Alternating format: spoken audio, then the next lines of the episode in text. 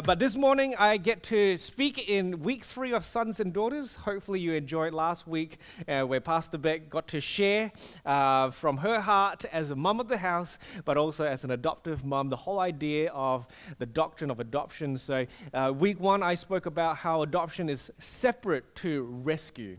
Adoption is about relationship, is about building family. Uh, the rescue that God brings about in the Bible uh, is before the adoption, it is not part of adoption. All right, and so that's what we spoke about two weeks ago. And last week, Pastor Beck spoke about how um, adoption uh, is not dependent on whether you are good enough. It is solely dependent on the fact that God has decided that He wants to bring you into family. How powerful is that? Today, I am going to share and teach in a, um, and I'm probably a little bit conflicted because um, uh, for, for me, this is something that is really, really important because of what we've gone through as a family in adopting Sam. Uh, uh, but it also has given me a real different look into what God wants to uh, uh, do in terms of family and in terms of, of how He relates to us as an adoptive father. And so I'm just going to give it a go. And, um, and you'll probably find that there's a lot of science, probably more psychology involved in this morning, but that is my thing. So I'm, i apologize in um, advance if it's. If it's a bit like, oh, when's he going to bring the Bible in? Well, it's all biblical, all right? It's just that to get the concept across to you guys, I'm going to need to uh, spend a bit of time uh, to lay a foundation. And the good thing is that I'm saving the second half of this message for next week, all right? And so I'm not going to overwhelm you. Fingers crossed. Um, if not, there's always a podcast as well, and you can go through this again. Uh, but I want to talk to you about attachment theory. Has anyone ever heard of attachment theory before? Couple of people. Uh, attachment theory is um, a fantastic um, theory, and we'll talk a bit more about it. But how I came across it, or how I, I appreciated it a lot more, was um, actually through the adoption process and during this uh, education and assessment process that we had to go through as adoptive parents. I signed up uh, to do, as part of my studies, uh, a week long intensive, and it was on the psychology of emotions. We had this practicing clinical psychologist as our lecturer, and, and I was totally enjoying the course, loved it, and I thought, you know, what? Here's a clinical psychologist who is stuck in the room with me for the whole week. I'm going to talk to her about adoption. So I did. So during one of the breaks, I went up to her and said, Hey, uh, my wife and I, we are on this uh, journey of adoption, and you know we're really excited, but we also want to prepare ourselves as best as possible. So, have you got any resource? Have you got anything that you uh, could recommend to us? And she said, how much have you uh, done in terms of attachment theory? And I was like, oh, you know, I've heard about it. You know, it's, it's, it's cool. it's there. And I was like, you really want to get to know more about attachment theory. And then she recommended me this book, which is available in our Lift library for lifters. Um, and uh, is written by a couple of psychologists. It's called Why You Do the Things You Do The Secret to Healthy Relationships. And this whole book is about attachment theory. And um, I read it, and it blew my mind away. It changed the way that I understood myself. It changed the way that I understood relationships um, because um, of something fundamental which is termed attachment theory. So, what attachment theory basically is is that is a theory that states that the attachment that we have with our primary caregivers as a child impact influence the way that we do relationships later on in life. The relationship that you have with your parents or caregivers, depending on what situation you grew up in, has massive impact on the way that you conduct your relationships later on in life. And what I've started to find is that if you don't reflect on the kind of attachment relationship with your parents and your primary caregivers, what tends to happen is that what happens in that sphere is just transported into future spheres. And that's just how it works.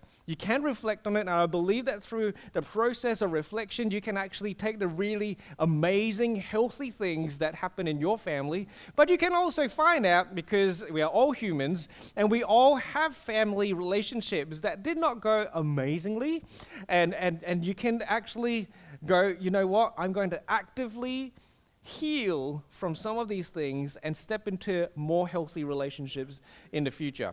But attachment theory is all about this, what is called attachment. Attachment between uh, um, uh, the, the child and the primary caregiver. Have you ever thought about this? Human beings are born extremely weird. They're born weird because when uh, an infant is born, their muscles are not strong enough, except for their lungs that are able to, to still scream at you.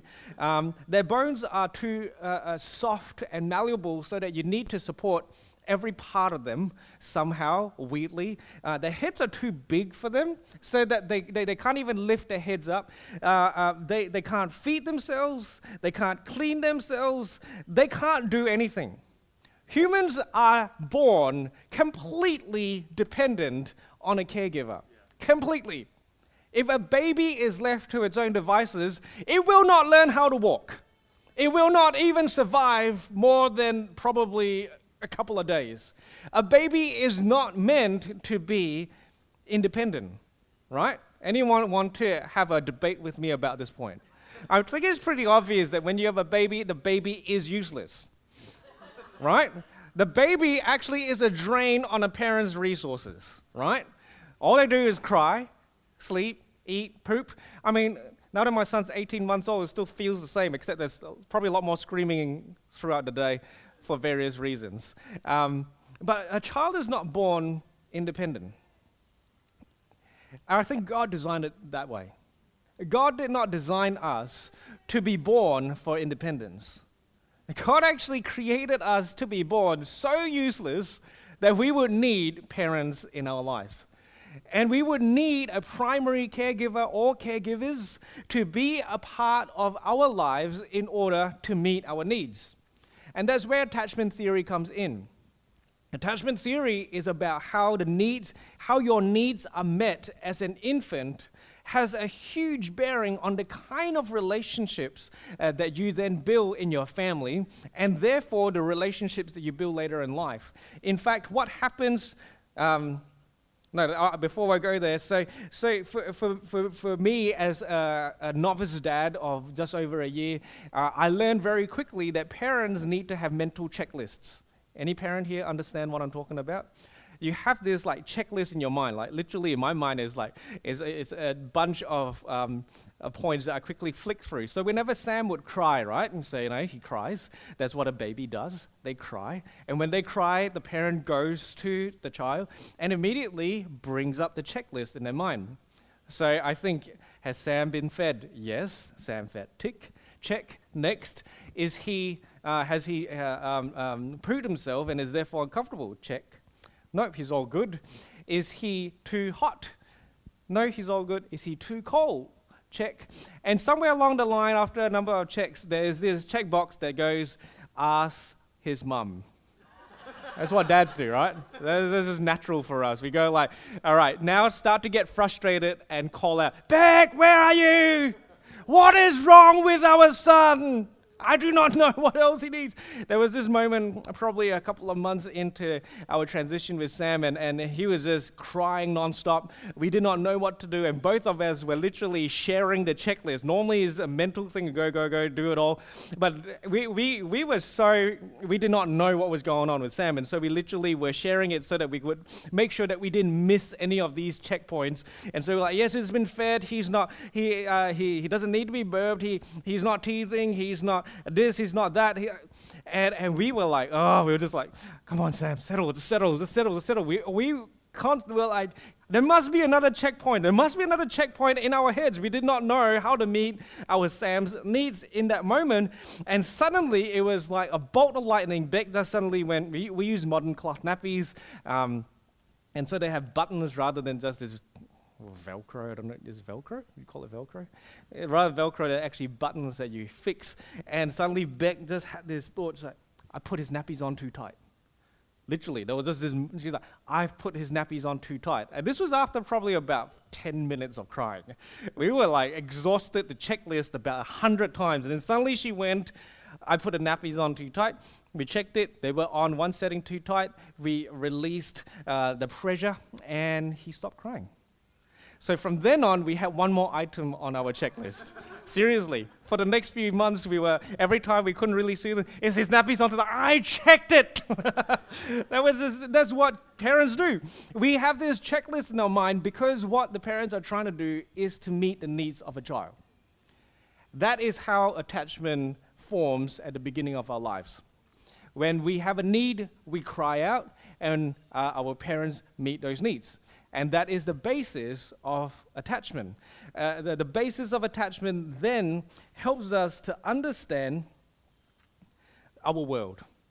And so in this book, um, the authors then help unpack attachment theory by saying that attachment theory uh, answers four key questions in our lives. Four questions. They're broken up into two separate uh, uh, categories. One is the category of self, and one is the category of others. In the category of self, we have these two questions, and I think I got a slide. You can see that. Uh, in, in, in relation to the self, an infant, a child, is learning in that moment Am I worthy of being loved?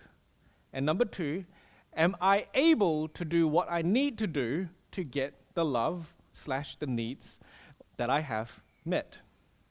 So, what this looks like is for a child, grow, uh, as an infant, even though they do not have any thoughts, uh, their, their, their, their um, what do they call it, prefrontal cortex, if you want to call it that, hasn't been developed yet. And so they're just experiencing lots of emotions. And so their body sensations, when they're hungry, when they're in pain, when they're cold, when they're whatever it is that they're feeling, it just goes straight and they cry because there's a need. And when they cry and their caregiver is there to meet the need, is actually answering those questions. It is saying to this baby, You are loved, worthy of love, and when you cry, you will have your needs met. That's in a very simple infant form of attachment. And then the child will then also be forming an understanding about how others work. And so there's the others dimension, which is are other people reliable and trustworthy? And are people accessible and willing to respond to me when I need them? This is where adoption um, uh, challenges these questions a lot more. And, let me uh, explain this to you. So, uh, when Sam was um, born, a couple of days after his birth, he was, uh, let's use the word relinquish. His, his birth mom relinquished him, and he was then placed with a pre adoptive foster carer. Some people say that's too young for him to know what was going on. No, no, no, he knows. He might not know the way that we know in our thoughts, but he knew in his emotions. He knew, like, like there's studies that show that while still in their womb, uh, a child knows their mum's voice is able to respond to their mum's voice while still in the womb. Uh, the, the child has all their needs met in uh, the wonderful body of his mum or her mum, who's able to give all nutrients, all sustenance, all security, all safety while carrying like a, a Joey in a pouch. Uh, that's all that's happening in there, and over the nine months, a bond, attachment is formed.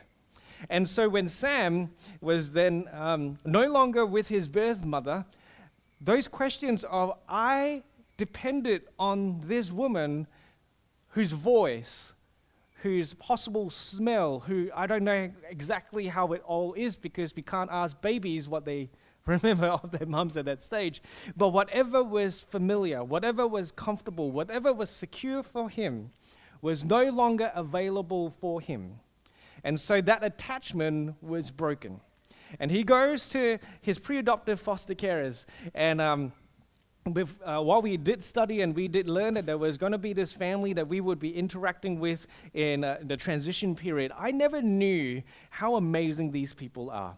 Uh, I've now met a couple of uh, pre adoptive foster carers. One is Sam's uh, uh foster family, and, and another uh, lady who, who's been involved. And these people are trained in attachment theory, they are trained in loving a child. And to think that these people know that this child's only going to be in their family for a number of months, and yet the amount of care and love that they give was exceptional to the point where when we first met this family and we spent a couple of days, we literally went to their house for over a week, um, learning to, uh, well, learning about Sam's needs and how he would call out and all that kind of stuff, but also just to build an attachment with him uh, over that period of time. And um, we, we saw the amount of love that he received in that family. And to be honest, Beck and I uh, uh, were, were kind of concerned because we were like, I don't know if we know how to care for Sam as well as these guys do. These guys were amazing. This family was absolutely uh, full of love.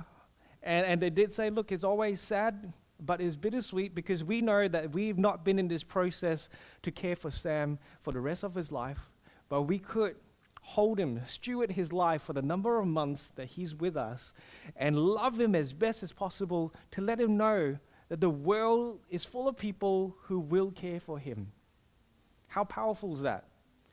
And so, Sam, after being with them for about four months, comes into our care. And so, twice now in his four months of life, he has already experienced that the people that he most associated with security, with provision, with the meeting of his needs was broken. How do you think he answers that question of are people reliable and trustworthy? I'm not talking about a 25 year old who has a great understanding of how the world works and is able to make sense of things. I'm talking about a four month old who is a little ball of emotion, who is a little life that hasn't got much experience, and already, twice in his life, he suffered the loss of his primary caregivers. So, this is what attachment theory is all about. Attachment theory then puts forward that perhaps someone like Sam would experience attachment in a very different way to what is the norm, if you will.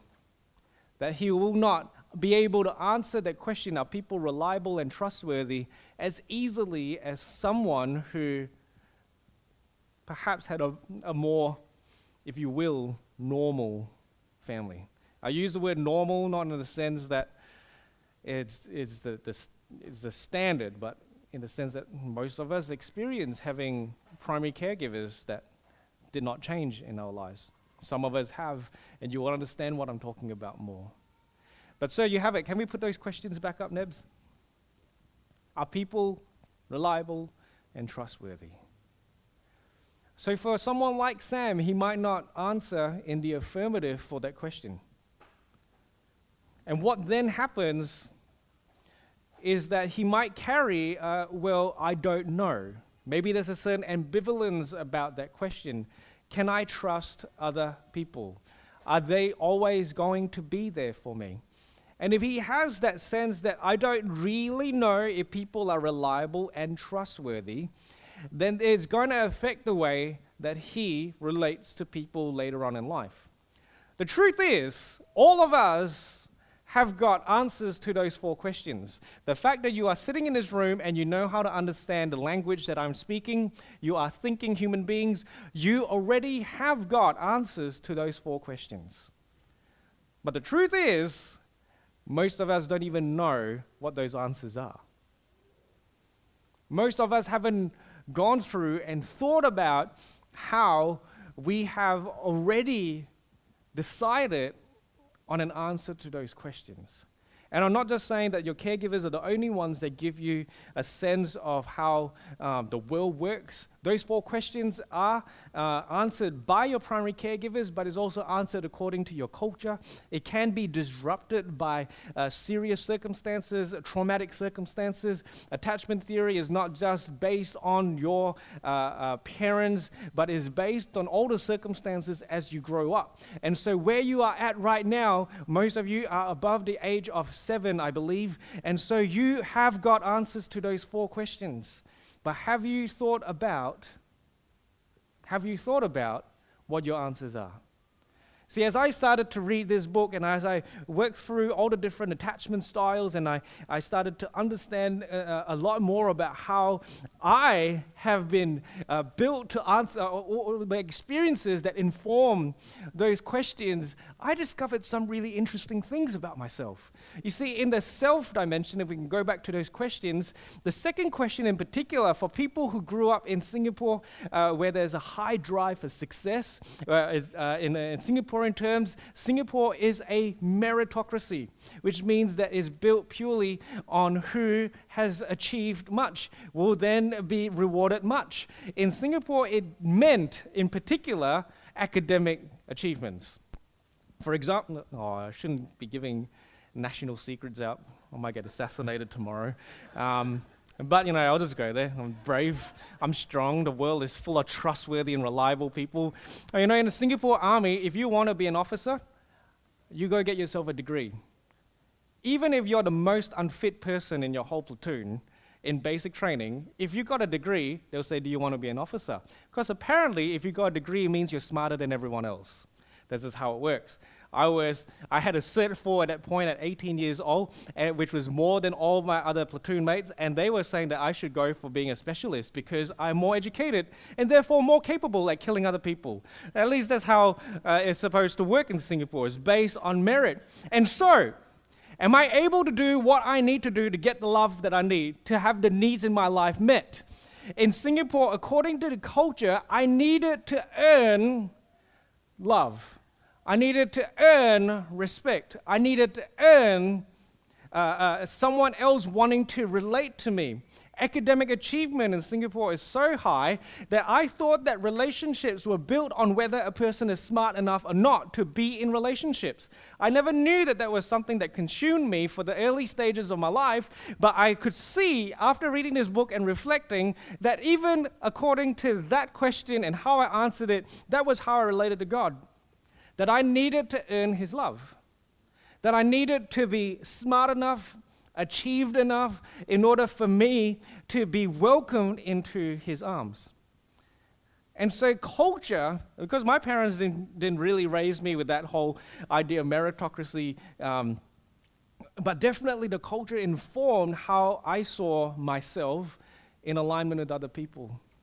For Sam, when he first transitioned into our care, the first few weeks were especially hard, even though he was really young. And, and now, um, as we've gone on a, uh, the journey and we've heard from other people about their transition journeys, we've got friends who adopted from another country, uh, uh, a little one who was uh, older than Sam at the time of attach, uh, uh, sorry, at time of transition, and um, the transition for them was was horrendous, absolutely horrendous. They they um, talked about how they were ready to throw in the towel at many points in the transition phase because uh, their adoptive child um, did not like them and they did not like him back.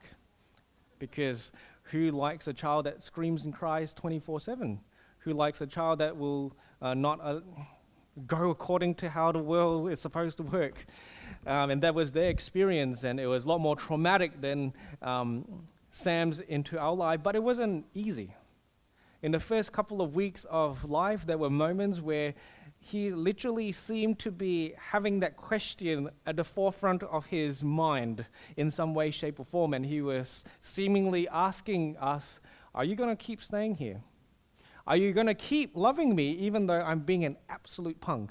I don't think he was thinking that, but that's exactly what he was doing. Can I trust that these people are going to continue to care for me even when I'm being an absolute brat? Can I trust that these people are not going to palm me off to the next family when they are done with me? Can I trust that these are going to be my forever parents?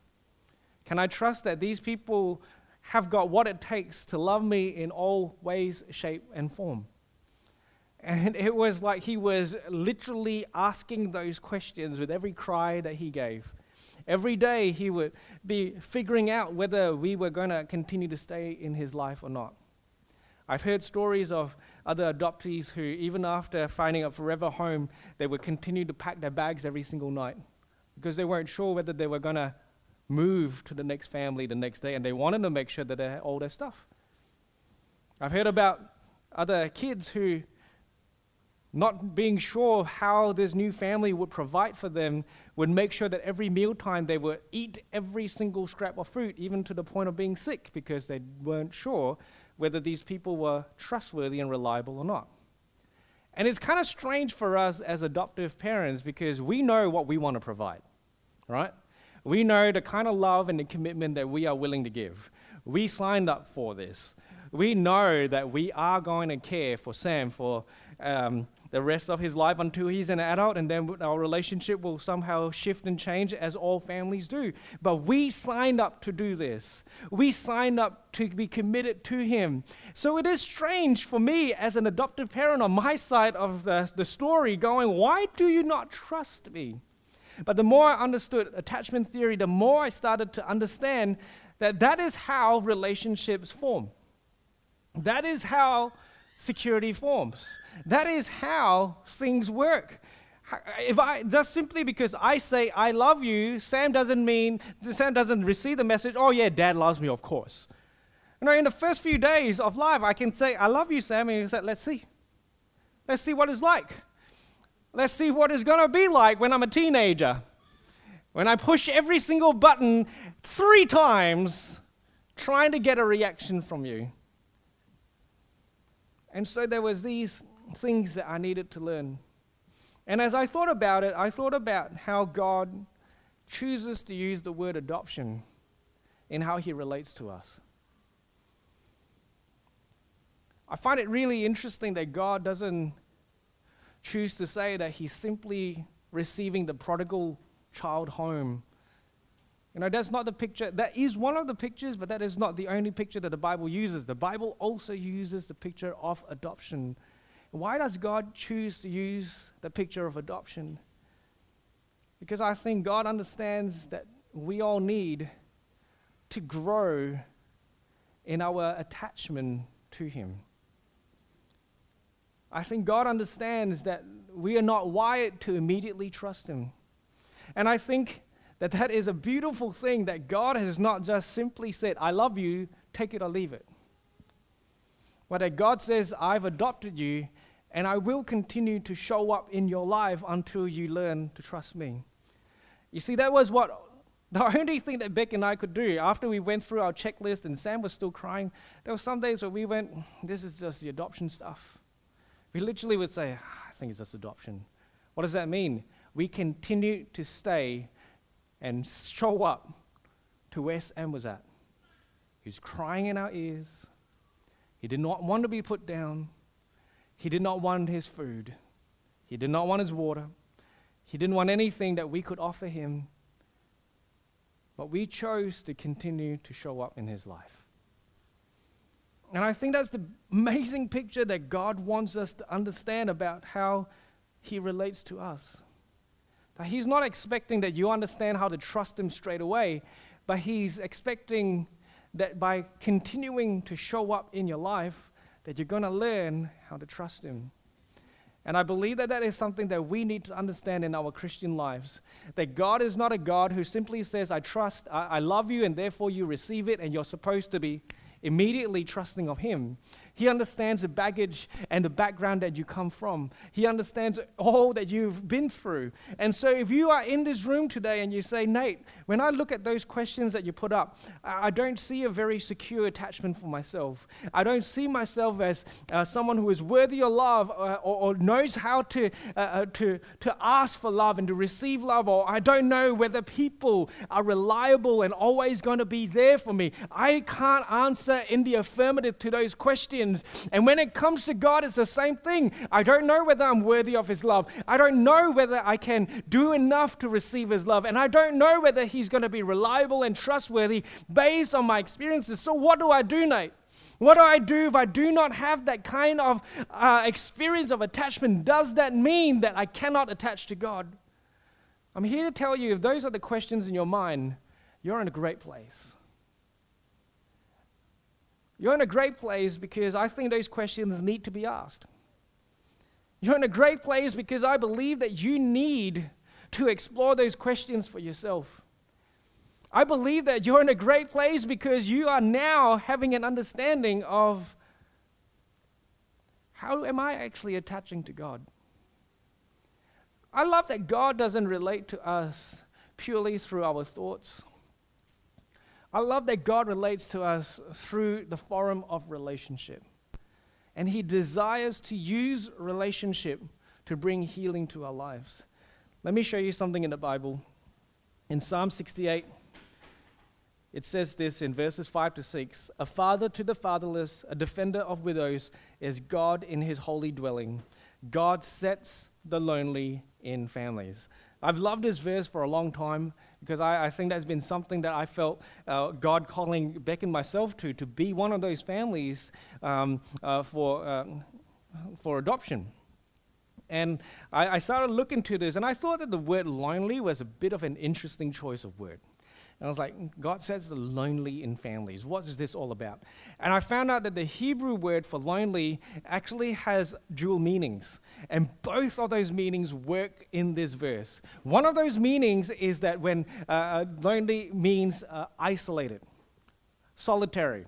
It is, uh, uh, in, in some way, shape, or form, desolated because everything else around you has been taken from you. And so you're in a place of great loss. You're in a place where you are feeling like you have been left alone. That is one of the meanings of the word lonely. But the other meaning of the word lonely is that because you are alone, you are set aside, you are also unique and therefore precious.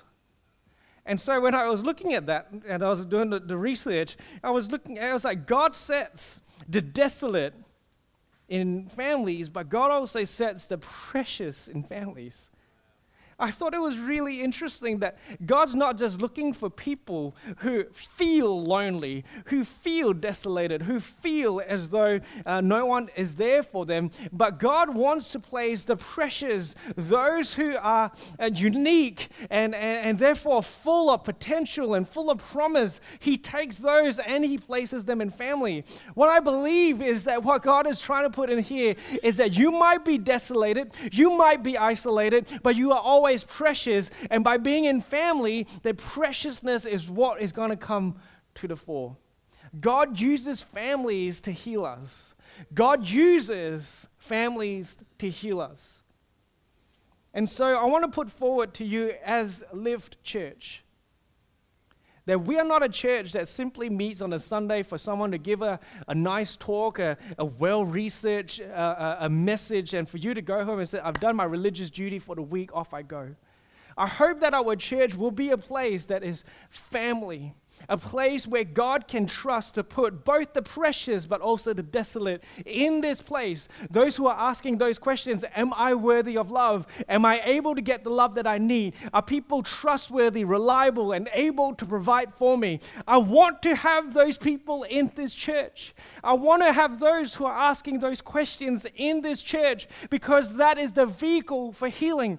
That is the vehicle for us to understand that yes, I am worthy of love. Yes, I can receive the love that I need. And yes, people are trustworthy. And ultimately, through the healing power of family, we start to understand that God is saying that He loves us, that He hears our every cry, and that He's able to meet our every need. I want to read one more verse to you. In 1 John chapter 4 verse 18 to 19 it says this. There is no fear in love, but perfect love drives out fear. Because fear has to do with punishment. The one who fears is not made perfect in love. We love because he first loves us.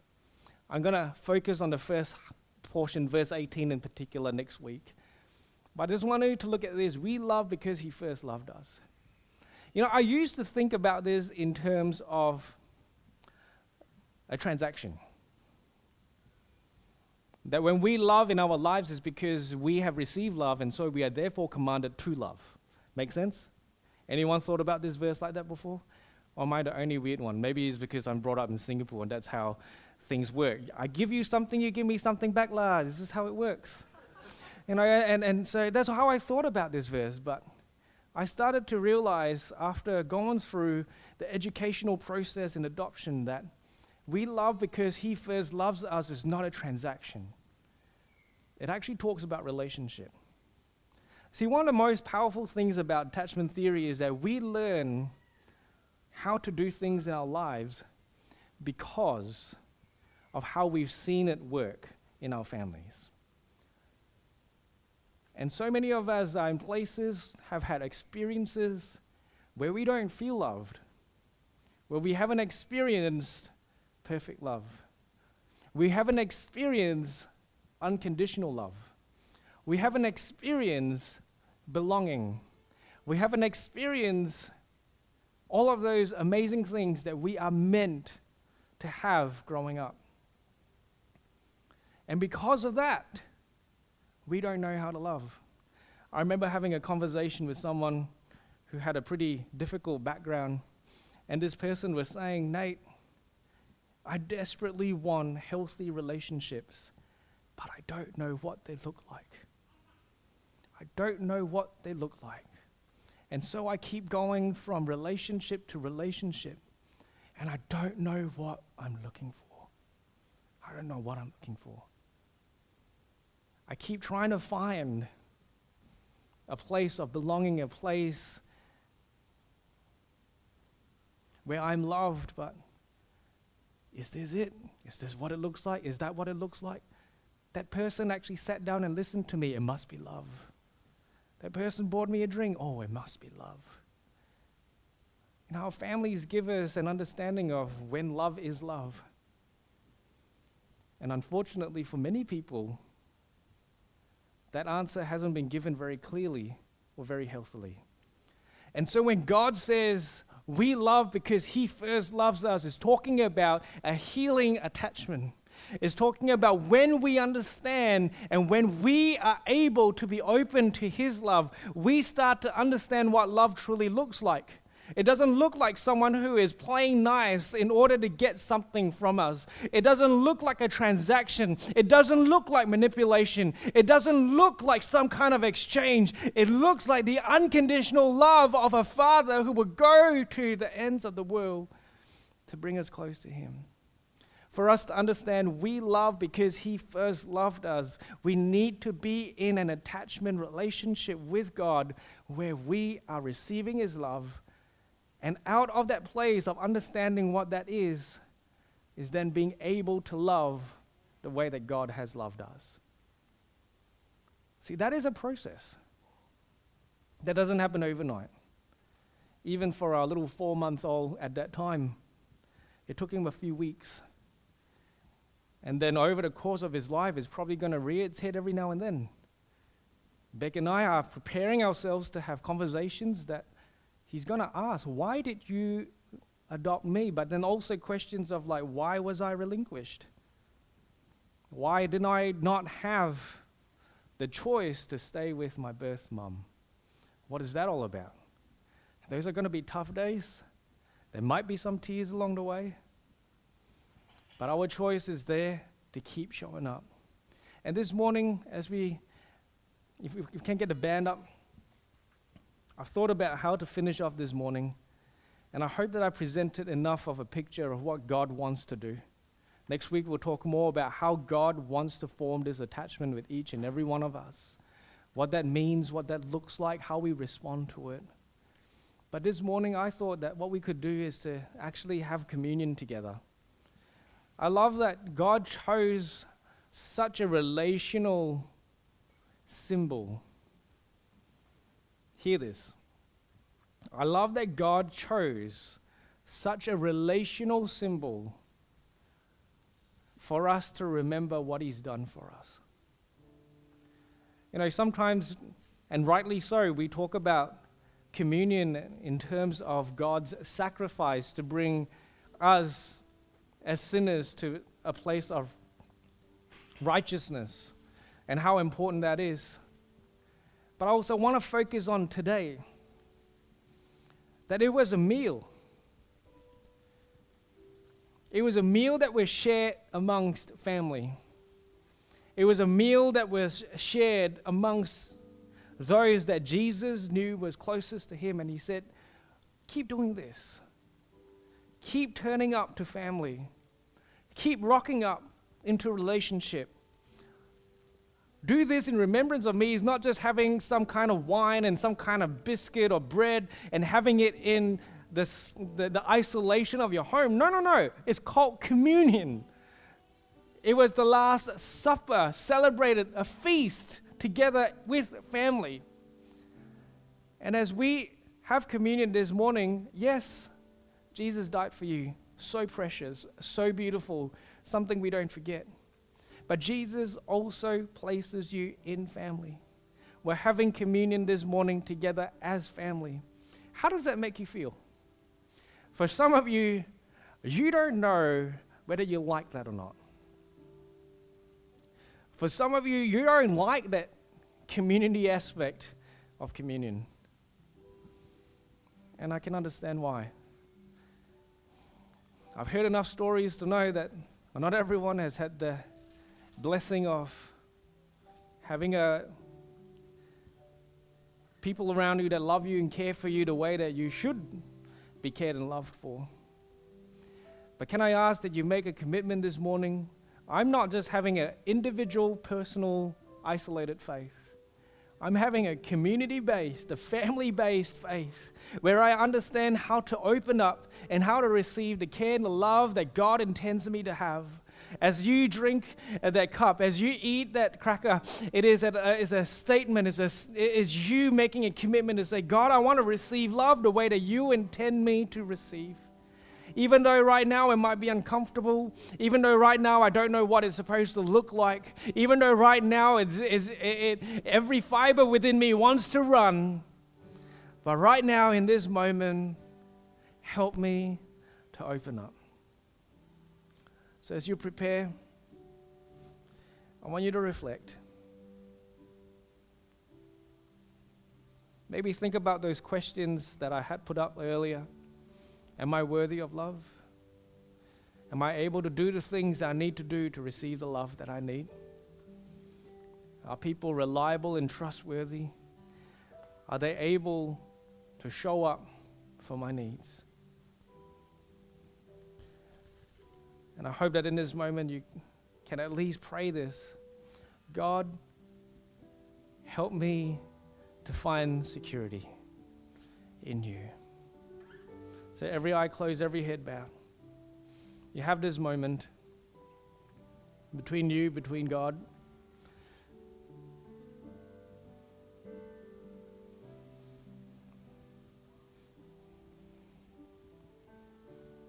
A father to the fatherless. God places the lonely in families. God, I pray of every person here. And no matter what they experience, no matter what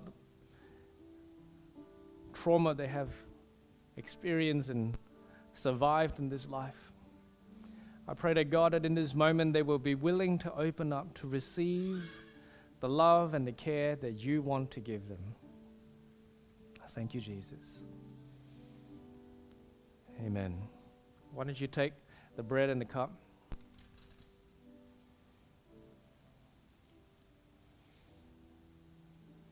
And then when you're done, can you please stand this morning? Band's about to lead us back in this song again. I absolutely love this song. I love that picture. You loved my whole heart through. You loved my whole heart through. How beautiful is that? But this morning I do feel that God really wants to bring healing. And there was one thing that I felt this morning in preparation was that I believe that some people just need to actually take take a step and to say, I actually need that. And it was kind of crazy because as I was reading this book and I was understanding a lot more about how I work, I realized that through circumstances in my life, I didn't really want to trust people. I didn't really want to let people close because I thought that people were not always reliable and trustworthy with my heart. And so I thought that being protective was being wise. And then I read this book and I realized that that's not how God has created me. And then I needed to learn how to reframe that thought. I needed to learn how to change the way that I saw people. And I remember that for a number of days, I just had to make a simple confession to God. I said, God, you created me for relationship, and I desire relationships. Not just, I'm not talking about romantic styles, I'm talking about having someone close, having family around me. I realized that that was not something I was comfortable with, but it was something that I needed to work on. And so I started to confess God, I want, I want family. You created me for relationships. For some of you, even saying that is going to be extremely scary. Even making that confession, say, I want friends. I want people in my life. It freaks the heck out of you and you want to run from this place, but you're still here and you're still all right. And I pray that you can see that this is a safe place where God is placing the lonely in families for the purposes of healing and restoration, for you to understand your preciousness and your belongingness in this world. So, if you would like prayer this morning, if you would like to take a step and say, I need to work on this, and I want someone to be there and to pray with me and to hold me in this moment, can I just encourage you to step forward so that we can pray with you, we can stand with you as a team? As perhaps you, if you allow us to be your family. So, I'm going to pray, I'm going to close off our gathering, and then the band's going to lead us in this song. If you will like prayer, what I've been saying is stirring in your heart, and I know the Holy Spirit is here, I know that He's at work, can I ask you to be so brave as to step forward this morning, and we'll be here to pray with you. Dear God, I thank you that you have created us for relationship. I thank you that you have created us to be in relationship with you and to be in relationship with your family, the church. I pray to God that this morning nerves might have been touched, open wounds might have been have been touched this morning as well. And I know that there might be pain in this room, but I believe as well, God, that there is healing and that there's restoration. And so, God, I pray that you would stir on the hearts of those who need to take this step and to find healing and restoration this morning. God, I pray that as we walk from this place, that we will not just have checked off on our list that we've attended church and it's all good. I pray that we walk from here trying to understand and to see how you are showing up in our lives on a daily basis. We thank you that you are love, that you are perfect love.